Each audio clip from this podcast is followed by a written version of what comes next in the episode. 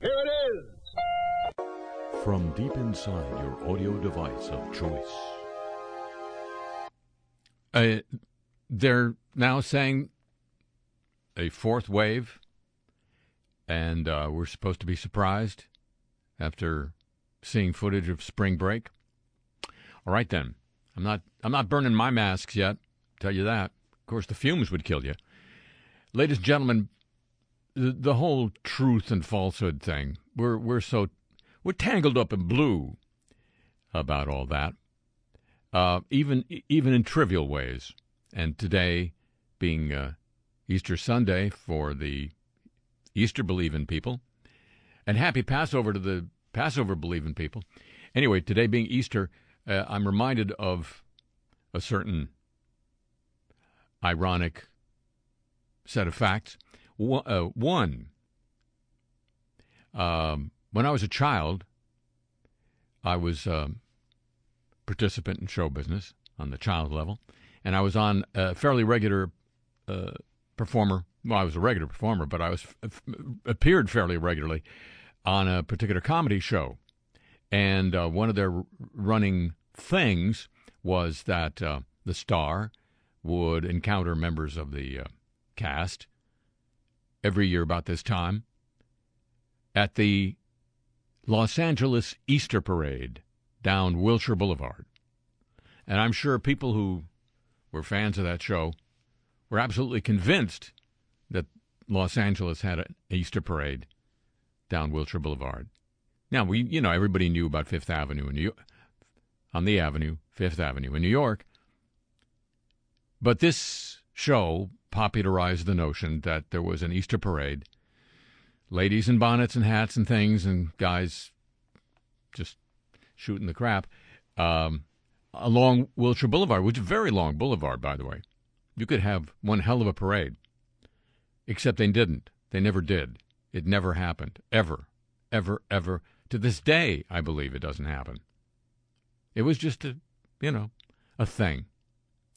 On the other hand, here in New Orleans, whence this program originates, there are, um, I believe, at least three. It? We're a parading city. That's the thing. And uh, one of them, the one that I'm most familiar with, I think I was a a momentary witness of it a couple years ago. Last time it happened, I don't think there. I don't know if it's happening today. I haven't haven't checked my parade schedule, but it's a um, a parade with with floats and uh, ladies in hats, and the uh, leader of the parade is a uh, veteran New Orleans female entertainer. And I, I use the word, the, the adjective, sort of in the same way that I would describe the Mississippi as a veteran river. But, you know, nobody knows about that until now. Now, the um, weekend yak shows seem to have gotten the message that there had been more than enough analysis of the first week of the Derek Chauvin murder trial. So they kind of skipped the subject because it didn't happen in Washington, mainly. Um, but I was once a generation I get into a, a, trial. I have to say that that's just that's just me. Um, I was deeply engrossed in the original O.J. Simpson criminal trial. Uh, I went down there to see it once Otherwise, I partook of the television version. And then, when uh, that verdict came out, and I admit to have been as shocked as anybody, there was a second trial, a, d- a different kind of trial. It was a civil trial. The uh, parents of Ron Goldman sued O.J. Simpson for wrongful death. And that wasn't on TV. And so I thought it was actually in my neighborhood when I lived in Santa Monica. And so I thought, I'm going to go there. And I got a press pass and covered the trial. And you can read all about it in the archives of slate.com. But now, oh, and by the way, seeing both trials, I concluded that both juries were right. And I'll, I'll explain that when next we meet. But um, now I am engrossed in the Derek Chauvin, trial. And what particularly got my, I mean, there was a lot of attention getting testimony this week.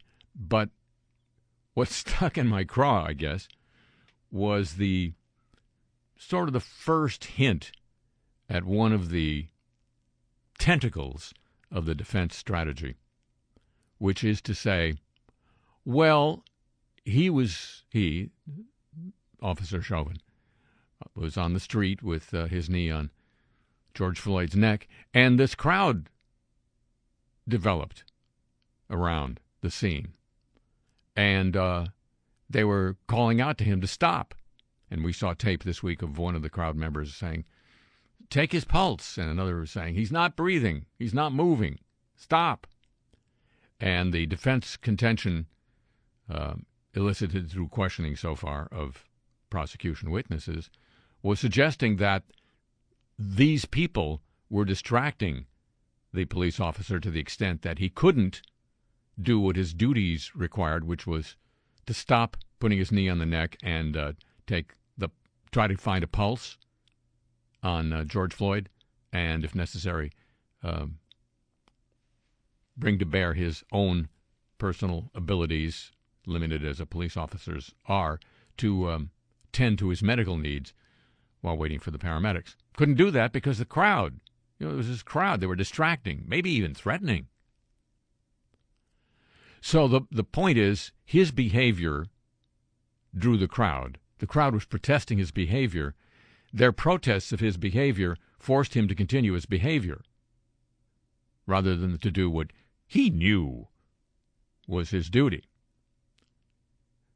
So, um, word to the wise from the defense team when you see a police officer not doing what he should, congratulate him,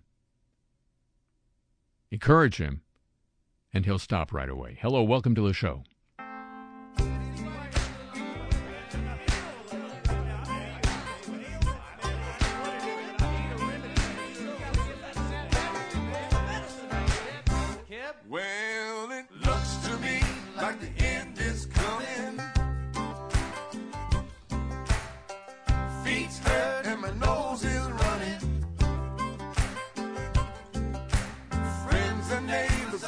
Dropping like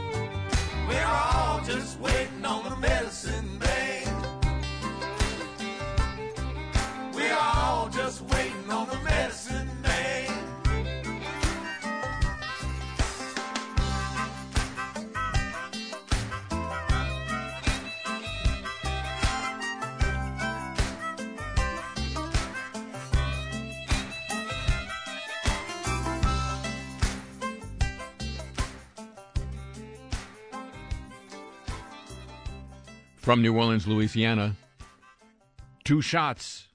Done. Done and dusted. I'm Harry Shearer. Welcome you to this edition of the show. And now, ladies and gentlemen, He's not a general. He commands no troops. He's not an inspector. He peeks at no stoops. He's an inspector general. oh, yeah. Oh, yeah. Two shots to the wind, you might say.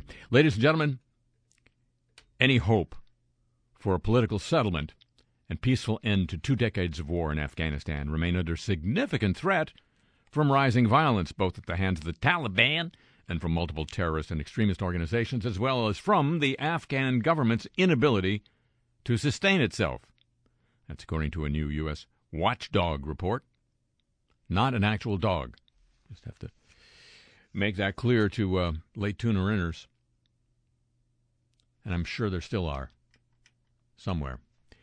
The assessment part of the Special Inspector General for Afghanistan Reconstruction's high risk list. And it comes as the United States has ramped up pressure on the Afghan government to make a deal with the Taliban, as you know. Despite the increased diplomatic pressure and looming deadlines, the SIGAR report warns that a lasting peace in Afghanistan may be no closer to reality now than it was years ago, saying the path forward, quote, has never been more fraught with risk, unquote. That's what happens when you get into these things. It was um, the Powell Doctrine that said, know how you're going to get out before you get in.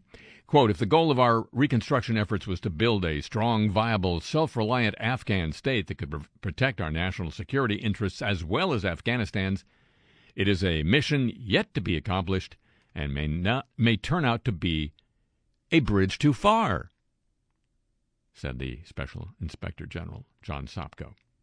We've got a lot of questions we've got to answer and decisions to make in 50 plus days. That's the U.S. withdrawal deadline he's referring to. The overriding obstacle to a peaceful resolution in Afghanistan remains the violence. Since signing the deal, the Taliban have not significantly changed their tactics. Yes, the one problem with ending the war is the violence. that, that seems a safe one. The Treasury Inspector General for Tax Administration, on the other hand, has previously reported that the IRS does not consider the taxpayer's income or wealth when prioritizing delinquent accounts. That is to say, whom to uh, audit and maybe throw an enforcement against. They focus instead on the dollar amount of the balance due. This creates a higher risk that taxpayers with high incomes are not paying their tax debts even though they have the ability to pay. With the IRS collection function's limited staffing of experienced revenue officers, it's important, says the Inspector General, to determine if the IRS is effectively addressing non payment by non by high income taxpayers. Well, that's a duh. That's a little duh, isn't it? Yeah, it it it justified a report.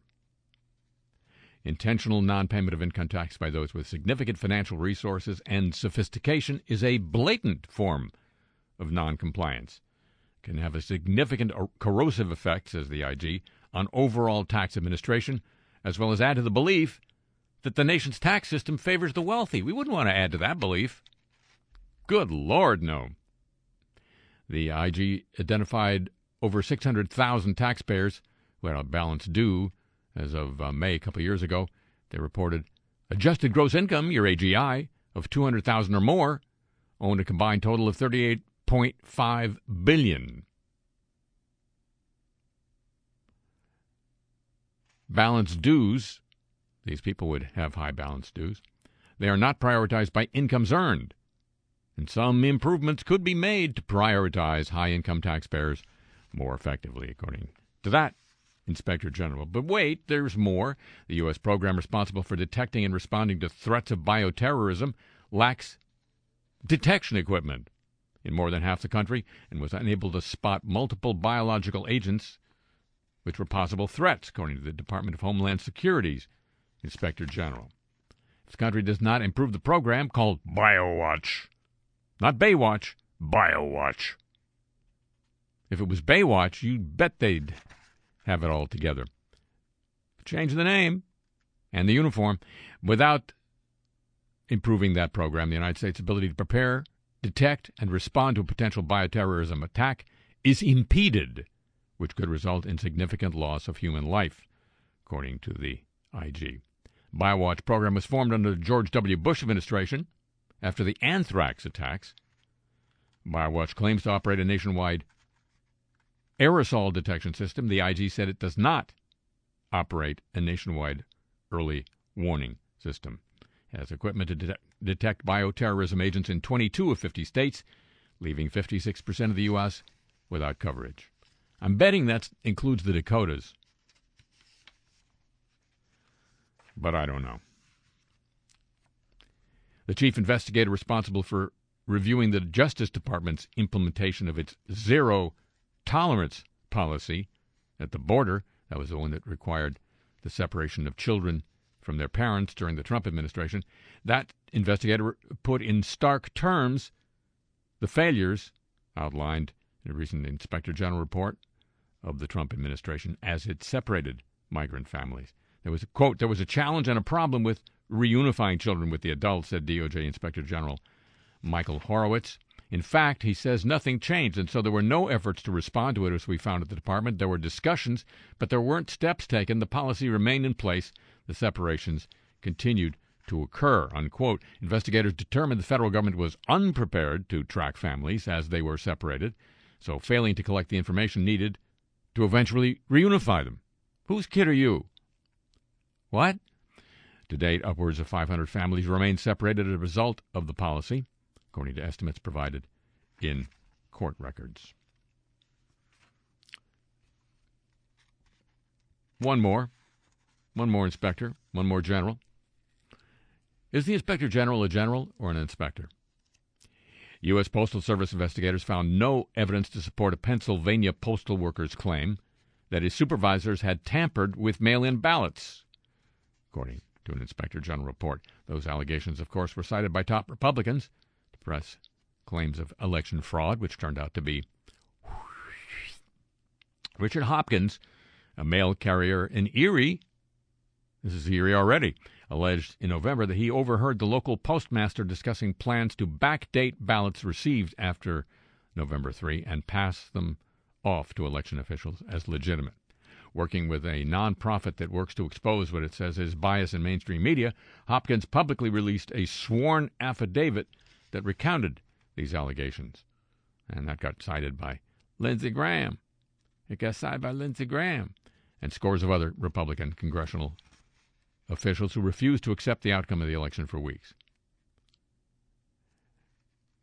Attorney General Barr, at that time, authorized federal prosecutors to open investigations into credible allegations of irregularities, but Hopkins soon recanted that was the word from the Postal Service's Inspector General. The new investigation confirmed that. In an interview with federal agents, Hopkins, quote, revised his initial claims, eventually stating that he had not heard a person with knowledge of the situation saying what he had originally claimed. Is all. That's all. News of Inspectors General, ladies and gentlemen. It continues to be, despite all attempts at the at the uh, contrary. It continues to be a copyrighted feature of this broadcast. And now,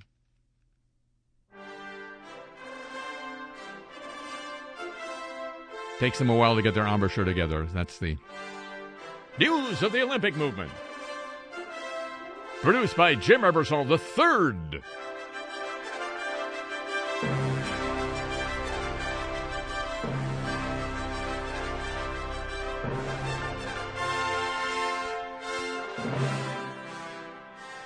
Guests, including partners of International Olympic Committee members, will not be able to attend Tokyo 20 in Tokyo 2020 and Tokyo 2021.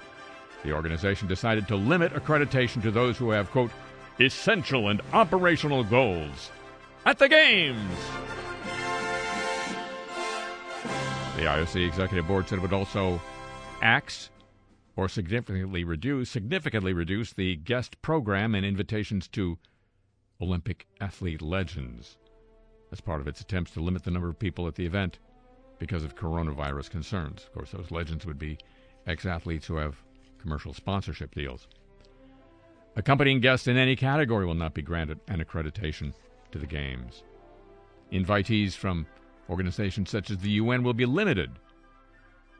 The IOC claims these measures will significantly reduce the number of accredited people at the Games. A number of other initiatives typically run by the IOC, including the Observer Program for future hosts, will also be restricted. IOC members will be able to attend the Games as they're playing an essential and op- operational role. Yeah, we saw that in London, where the Games lanes uh, reserved for uh, IOC members from central London to uh, East London, where the games were held. Those lanes were almost totally unoccupied by vehicles. Maybe they walked out there. Doubtful. Quote, when I watch the torch relay elsewhere in Japan, people tend to gather and those places get crowded, said Mayor Ichiro Matsui. It's very unfortunate, he says, but I think we should call it off. That is the governor of Japan's western Osaka prefecture and mayor of Osaka. They've called for the cancellation of the torch relay in its largest city amid concerns over rising coronavirus cases. Osaka prefecture and two others have been selected to come under strict new measures to curb COVID infections. The new rules go into force on Monday. Mayor Matsui said it's very unfortunate. I think we should call it off. The governor of Osaka I think the torch relay through the middle of Osaka should be canceled. There was conclusion over whether the relay in Osaka was officially off. Tokyo organizers quickly said that was not the case, and a decision had not yet been made. The relay kicked off in Fuku last week. Speaking of which, for many Japanese celebrities, the risks of taking part in the Olympic torch relay may appear to be outweighing the benefits, many pouring cold water on the traditional pre Olympics celebration. Many have politely declined. These are Japanese celebrities. You've never heard of them. Citing scheduling conflicts. Others have said they want to avoid crowds. But it may just be that the Tokyo Olympics brand has been irreparably tainted by sexism. You may recall um, the former um, head of the committee, resigned after saying women talk too much in meetings. So um, the um, brand may have been irreparably, as I say, tainted by sexism and budget scandals, as well as the possible coronavirus downsides. Japanese comedian, here's one. Atsushi Tamura withdrew last month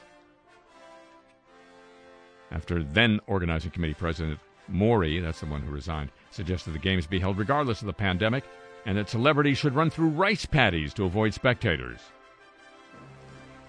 As I say, he was then forced to resign over the sexist remarks.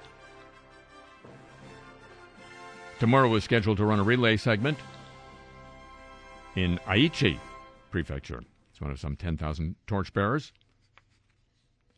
They were expecting 600 prominent personalities to join the 10,000 members of the public.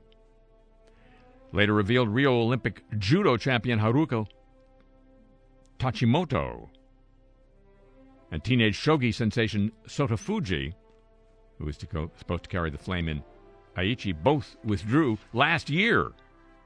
Japan international rugby star Yu Tamura, pop rock idol band TOKIO, singer Hiroshi Itsuki and actress Ryoko Hirosue have all canceled over, quote, scheduling issues.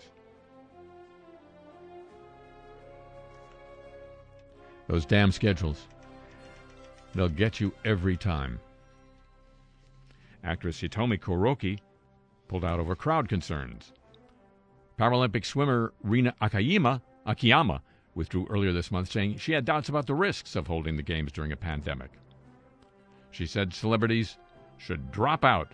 No, Tamura the rugby star, said celebrities should drop out of the torch relay if there is no need for crowd pullers nudging Japanese stars to be proactive in their decision about whether to contribute. And many fans living outside Japan who bought Tokyo Olympics tickets from brokers called authorized ticket resellers will not get full refunds. And they might have a long wait to get any refunds at all. The question of refunds came into play a week ago when local organizers and the Japanese government decided to bar most fans from abroad. There are dozens of authorized ticket resellers. They're typically appointed by national Olympic committees. They're allowed to charge a 20% handling fee on tickets. CoSport, the ATR for the United States and other territories and countries, said in a letter to ticket holders it would not refund the handling fee because we handled. We didn't handle your tickets, but we handled your lack of tickets. It said it would refund the face value of the ticket and the shipping fees.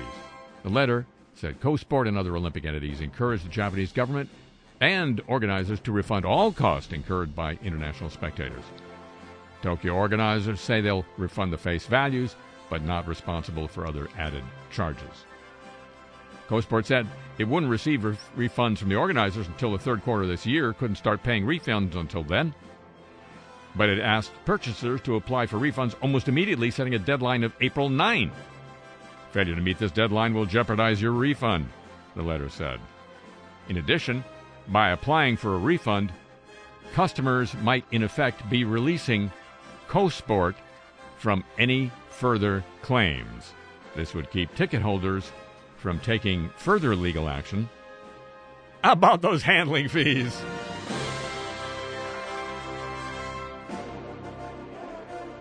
Why would refund? Why would we refund your handling fees? It's a the Olympics. It's a movement, and we all need one. Every day.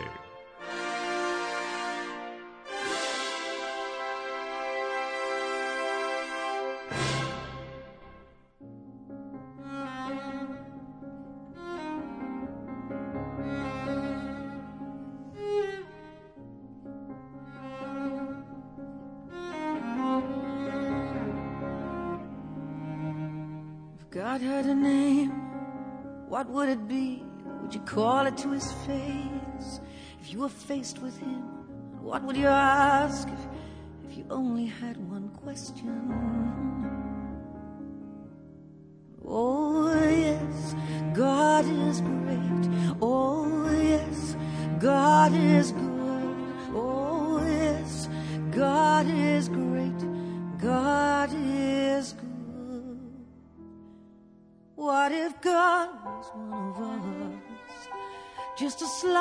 Like one of us. Just a stranger on the bus, trying to find his way home.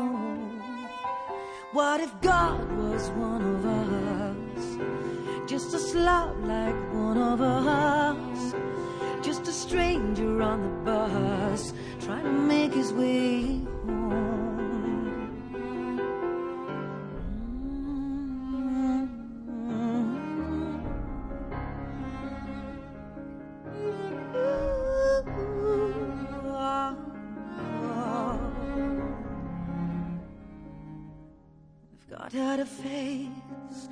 Would it look like? Would you want to see? If seeing meant that you would have to believe in things like heaven and in Jesus, the saints and all the prophets.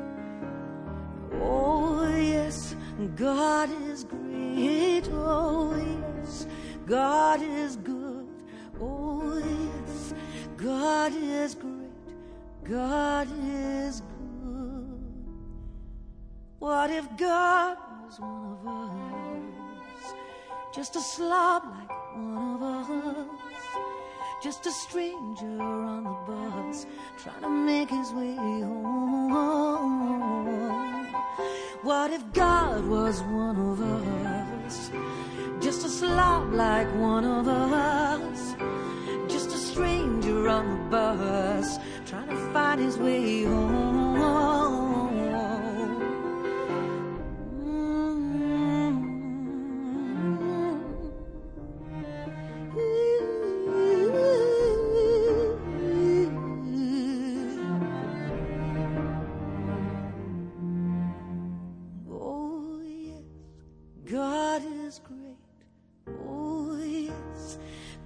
God is good, but what if He was one of us?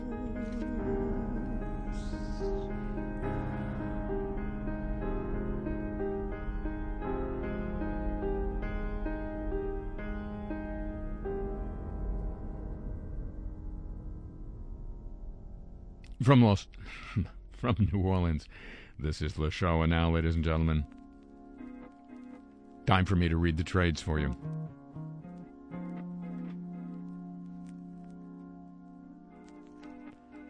What brands can learn from a YouTube star's fall from grace.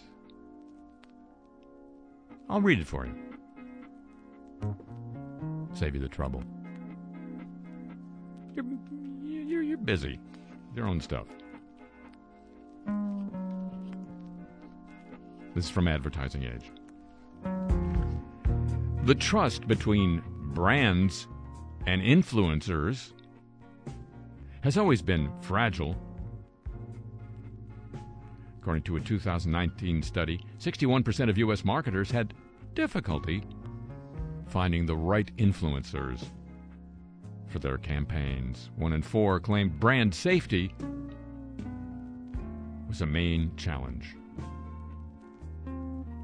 Brand safety continues as a high concern, propelled by cancel culture and influencers catering to what many call the attention economy. Now, the David Dobrik debacle has a potential, potential to erode the progress influencer marketers have been able to make. 24 year old Dobrik, known for pranks that have garnered 26 million TikTok followers and 18 million YouTube followers, has created plenty of videos that come across as questionable and problematic. In February, a member of his group came forth stating a prank he was involved in was actually sexual assault. In several videos, consent is positioned as this is something to joke about. Despite this, brands largely saw Dobrik as a wholesome and harmless entertainer. He was placed as a judge on a Nickelodeon show, won two Kids' Choice Awards, partnered with Chipotle around his own burrito. I think that's literal and a contest giving away $10,000. However, an investigation shattered his sterling reputation amongst the brands. Sources in the report alleged Dobrik was engaged in violent and illegal acts around a 2018 YouTube video in which a young woman is seen mingling with him and his squad. One member of the squad describes having sex with one of the women. That woman told Insider the incident was actually rape while she was incapacitated with alcohol. Very quickly, brands including Dollar Shave Club, DoorDash, EA Sports, and HelloFresh were cutting ties with the influencer. Last week, South by Southwest pulled a panel featuring him called How to Build a More Authentic Online Community. He then announced he would step down from the board of the photo sharing app he co founded. And um, an investing fund, 776, said it would donate its profits from an invest its investment in dip, in uh, Dobrik's operation to those working with survivors of sexual assault. Quote, YouTube didn't set out to condition creators to act crazy, but as it moved from click through to watch time, naturally that led storytellers using the medium to lure viewers, then keep them watching by promising ever more outlandish tricks, pranks, and other crimes and misdemeanors, says Ashkan Karbasfrooshan, CEO at a U- YouTube based media brand, WatchMojo. Claire Atkin, co founder of brand safety consultancy Check My Ads, says Dobrik's calamity will be a serious case study in future brand safety training sessions with advertisers. Advertisers are going to be concerned, she says. They're already paying attention to influencers as a brand safety risk. Even a thorough vetting process doesn't remove the possibility of a bombshell like this. What may be a great collaboration today could fall apart tomorrow.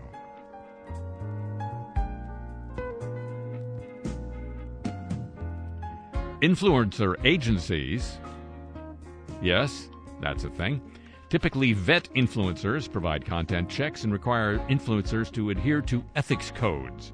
Several give marketers, quote, brand safety guarantees, where the agency promises to take down content within a window of time if an influencer violates the rules. Social platforms have also increasingly granted more control to advertisers when it comes to regulating influencer campaign content. Why that censorship? Last November, Instagram gave advertisers the ability to approve and post influencer branded content. Previously, a privilege granted only to influencers. Still, experts say more needs to be done. Agencies have not done enough to educate both the brand and the influencer on how to ensure the brand's values are clear and the influencer represents those values, said a VP of product at data ad services company Inmar Intelligence. Finding the right brand or influencer fit goes beyond using influencer discovery software. There is that, that's a thing, and requires deeper understanding of what an influencer stands for. Unquote. While an incident might be impossible to predict, experts say to make sure brands have contingency plans in place, such as having brand safety guidelines that everyone adheres to. If brands are not already, they should include morality clauses or morals clauses, says one. They says the founder of the American Influencer Council. And yes, that's a thing.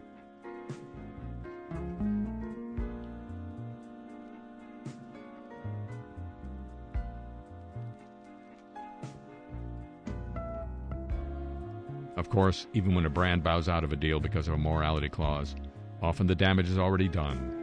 And the only thing for a brand to do is dissociate from the influencer as quickly as possible, says the president of an ad agency, adding, influencer agencies have helped because, quote, they have introduced these essential business practices to the influencer world.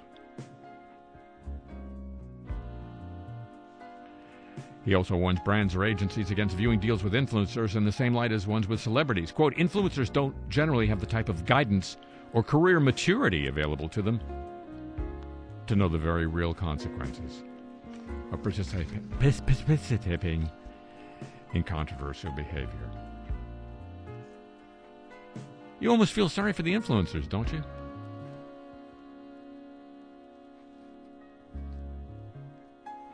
I said almost. Something that almost happens when I read the trades for you. Copyrighted feature of this broadcast.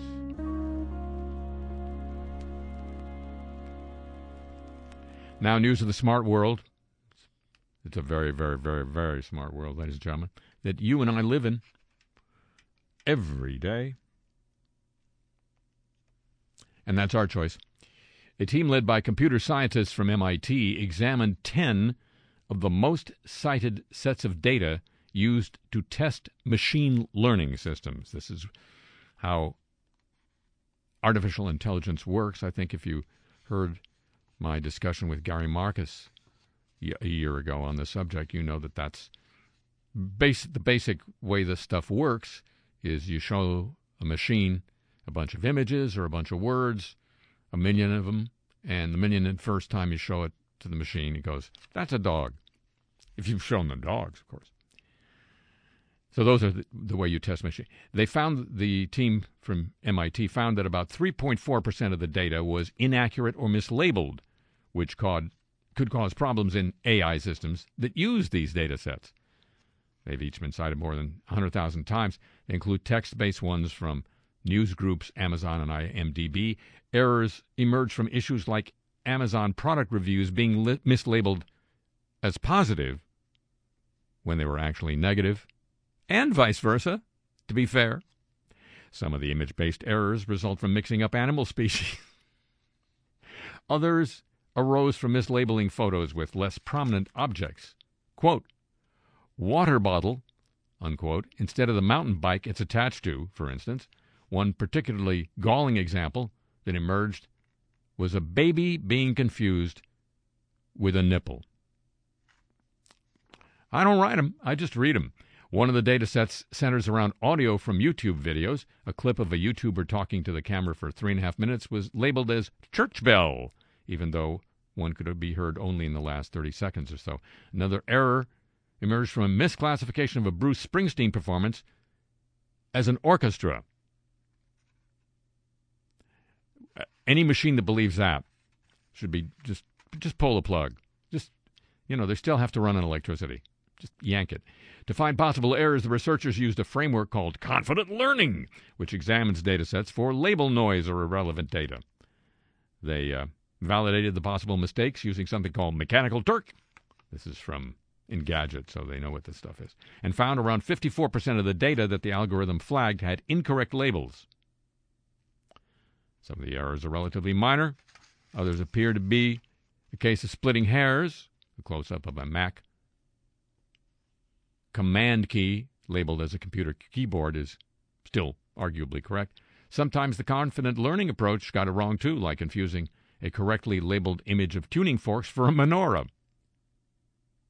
If the labels are even a little off, that could lead to huge ramifications for, for machine learning systems, I meant to say, but my data sets were wrong. And ex- excuse me for that, won't you? I think that's the proper context for the apologies of the week. Sorry.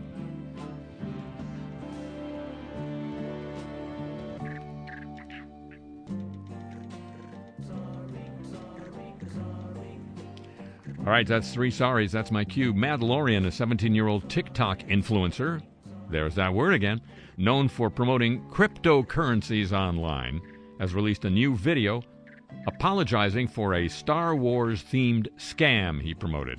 Last week, he sang the praises of a new cryptocurrency called Mando that turned out to be a pump and dump scam, according to Gizmodo.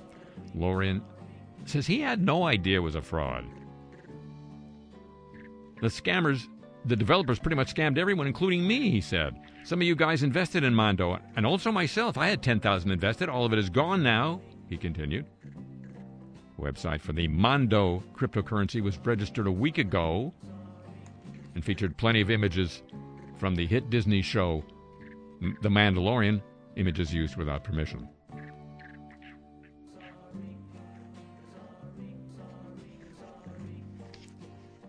So, to make sure something like this doesn't happen again, my management team is going to get in contact with every single developer before I promote a cryptocurrency, Lorian said in his apology video. Yes, a 17 year old with a management team.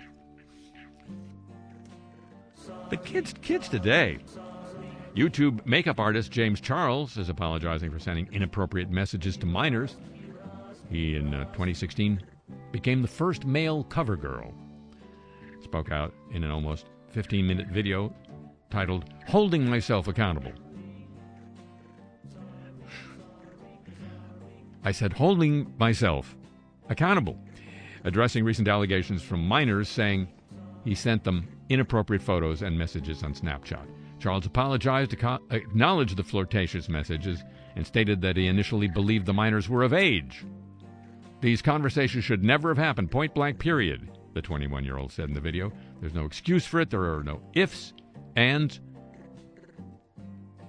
or buts, and I take full responsibility for that.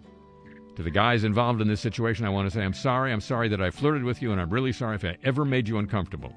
It is completely unacceptable. He said his reckless behavior was rooted from a place of desperation in wanting a relationship. Unquote. Dateline Montpelier, Vermont. Legislators in the Vermont House have unanimously supported a resolution apologizing to all Vermonters and their families and descendants who were harmed by state sanctioned eugenics policies and practices that led to involuntary sterilizations. Under the eugenics movement, some Vermonters of mixed French Canadian and Native American heritage, as well as poor rural white people, were placed on a state sanctioned list of, quote, mental defectives, unquote, and degenerates, and sent to state institutions. Some had surgery after Vermont in 1931 became one of more than two dozen states to pass a new law allowing voluntary sterilizations for, quote, human betterment, unquote. By apologizing now, we're saying that policies we undertake in the future, including many bills we've considered already this session, will be considered in the spirit of correcting these harms. Made passage to the apology, followed years of effort, and uh, the apology now goes to the Senate for consideration in Vermont. Harvard, Harvard apologizes again. Another Harvard apology, ladies and gentlemen. Health Services Director Giang Nguyen apologized this week for what he called insensitive, and inappropriate content posted on a counseling and mental health services anti Asian racism resources web page, including telling students, quote, you may wish you weren't Asian.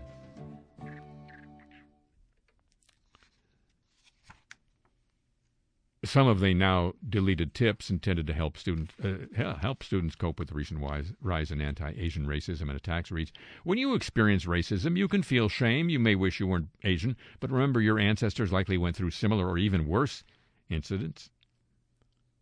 Students and other Harvard affiliates criticized the page, saying it placed the burden on Asian Americans to cope with the racist attacks. It was uh, originally posted in spring of last year.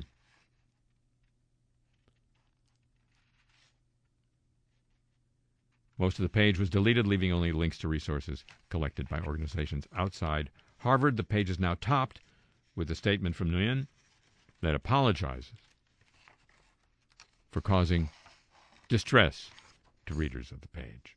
He added, the health service at Harvard will work diligently to ensure that this never happens again. But watch for other more interesting mistakes. No, he didn't.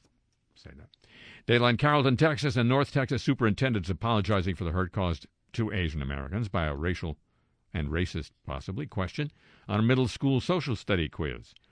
Apology came after an apology was not included in a statement from the uh, school district about the suspensions of three teachers.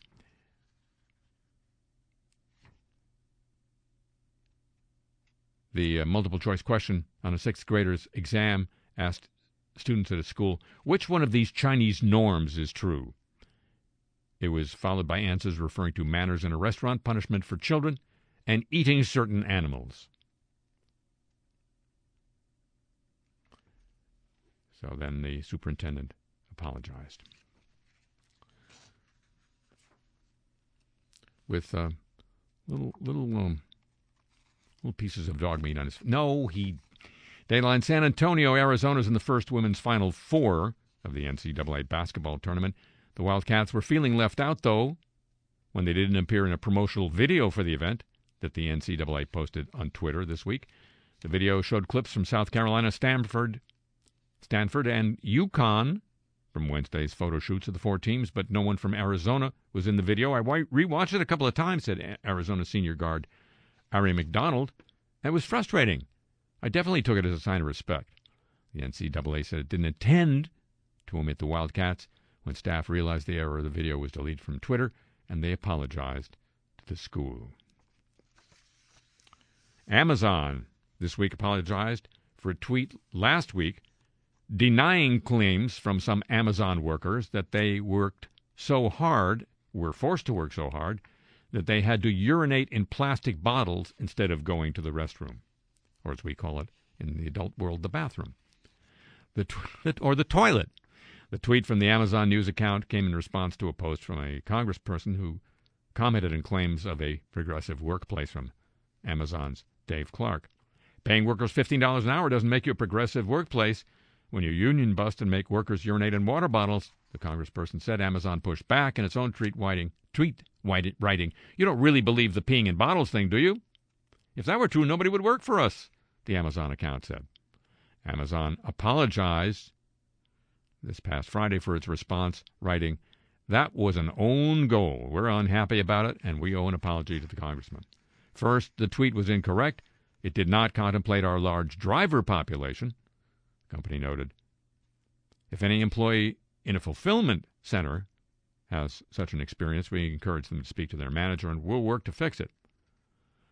Also, Amazon said the tweet did not receive the proper scrutiny, recognizing the need to hold ourselves to an extremely high accuracy bar at all times, and that's especially so when we're criticizing the comments of others. The corporation admitted Amazon drivers especially may have trouble finding restrooms because of traffic or sometimes rural routes, and this has been especially the case during COVID. Regardless of the fact this is industry wide, we would like to solve it. We don't yet know how. It's Amazon. They're supposed to be the, the smartest.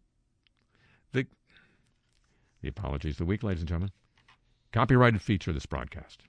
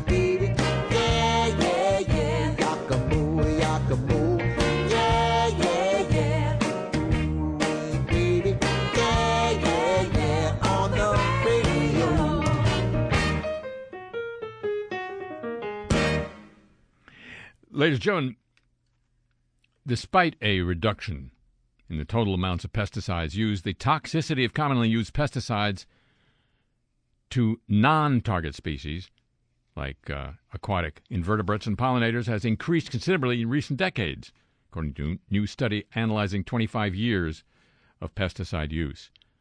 Driven by the widespread use of highly toxic, toxic pyrethroid and neonicotinoid pesticides, the findings challenge claims suggesting the overall environmental impacts of pesticide use have declined. The impacts of pesticides on humans and the environment are often based on comparison of use rates or total amounts used, but from an environmental perspective, they fail to account for the specific toxicity of applied pesticides. Fewer pesticides are being used today. The types and their toxicity have changed considerably. So um, you have now the problems we've been discussing with bees, but not just the bees, the birds. Hummingbirds need an incredible amount of energy to flap their wings, 50 times per second to maintain hovering flight.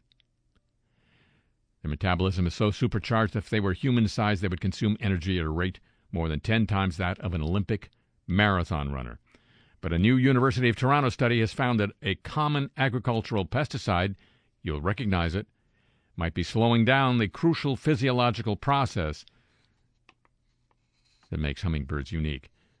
Researchers at the University of Toronto, Toronto discovered that a common insecticide, a nicotinoid, can slow the metabolism of ruby throated hummingbirds by as much as 25% in the hours after exposure. Quote, We don't know exactly why it goes down, whether the chemical is disrupting the metabolic processes or because they simply feel sick, but they definitely show a reduced metabolic rate, metabolic rate during the first few hours after injecting.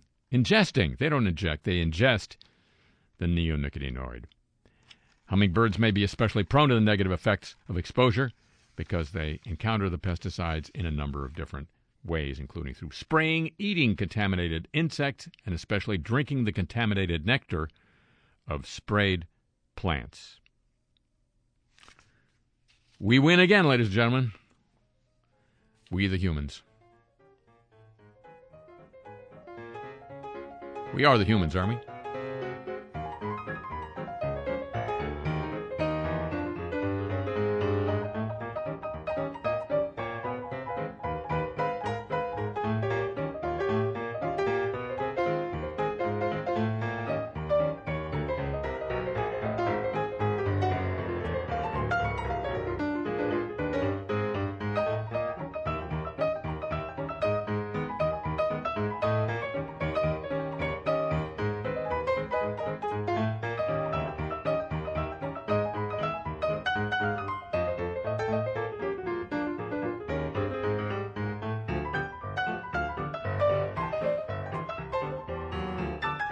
Well, that's going to put the packing tape on this edition of the show. Returns next week, at the same time, over these same radio stations and on your audio device of choice whenever you want it.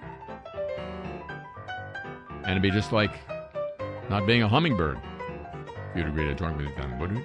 Alrighty, thank you very much. Uh-huh. A tip of the show chapeau to the San Diego desk, to Pam Halstead, and to Thomas Walsh here at WWNO New Orleans for help with today's broadcasts.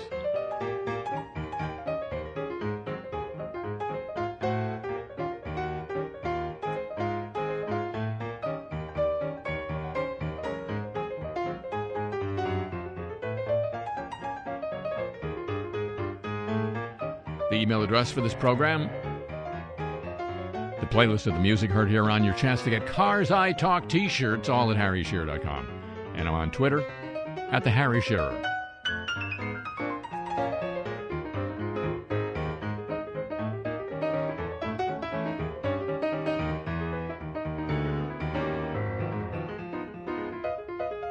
The show comes to you from Century of Progress Productions and originates through the facilities of WWNO New Orleans, flagship station of the Change is Easy radio network. So long from the Crescent City.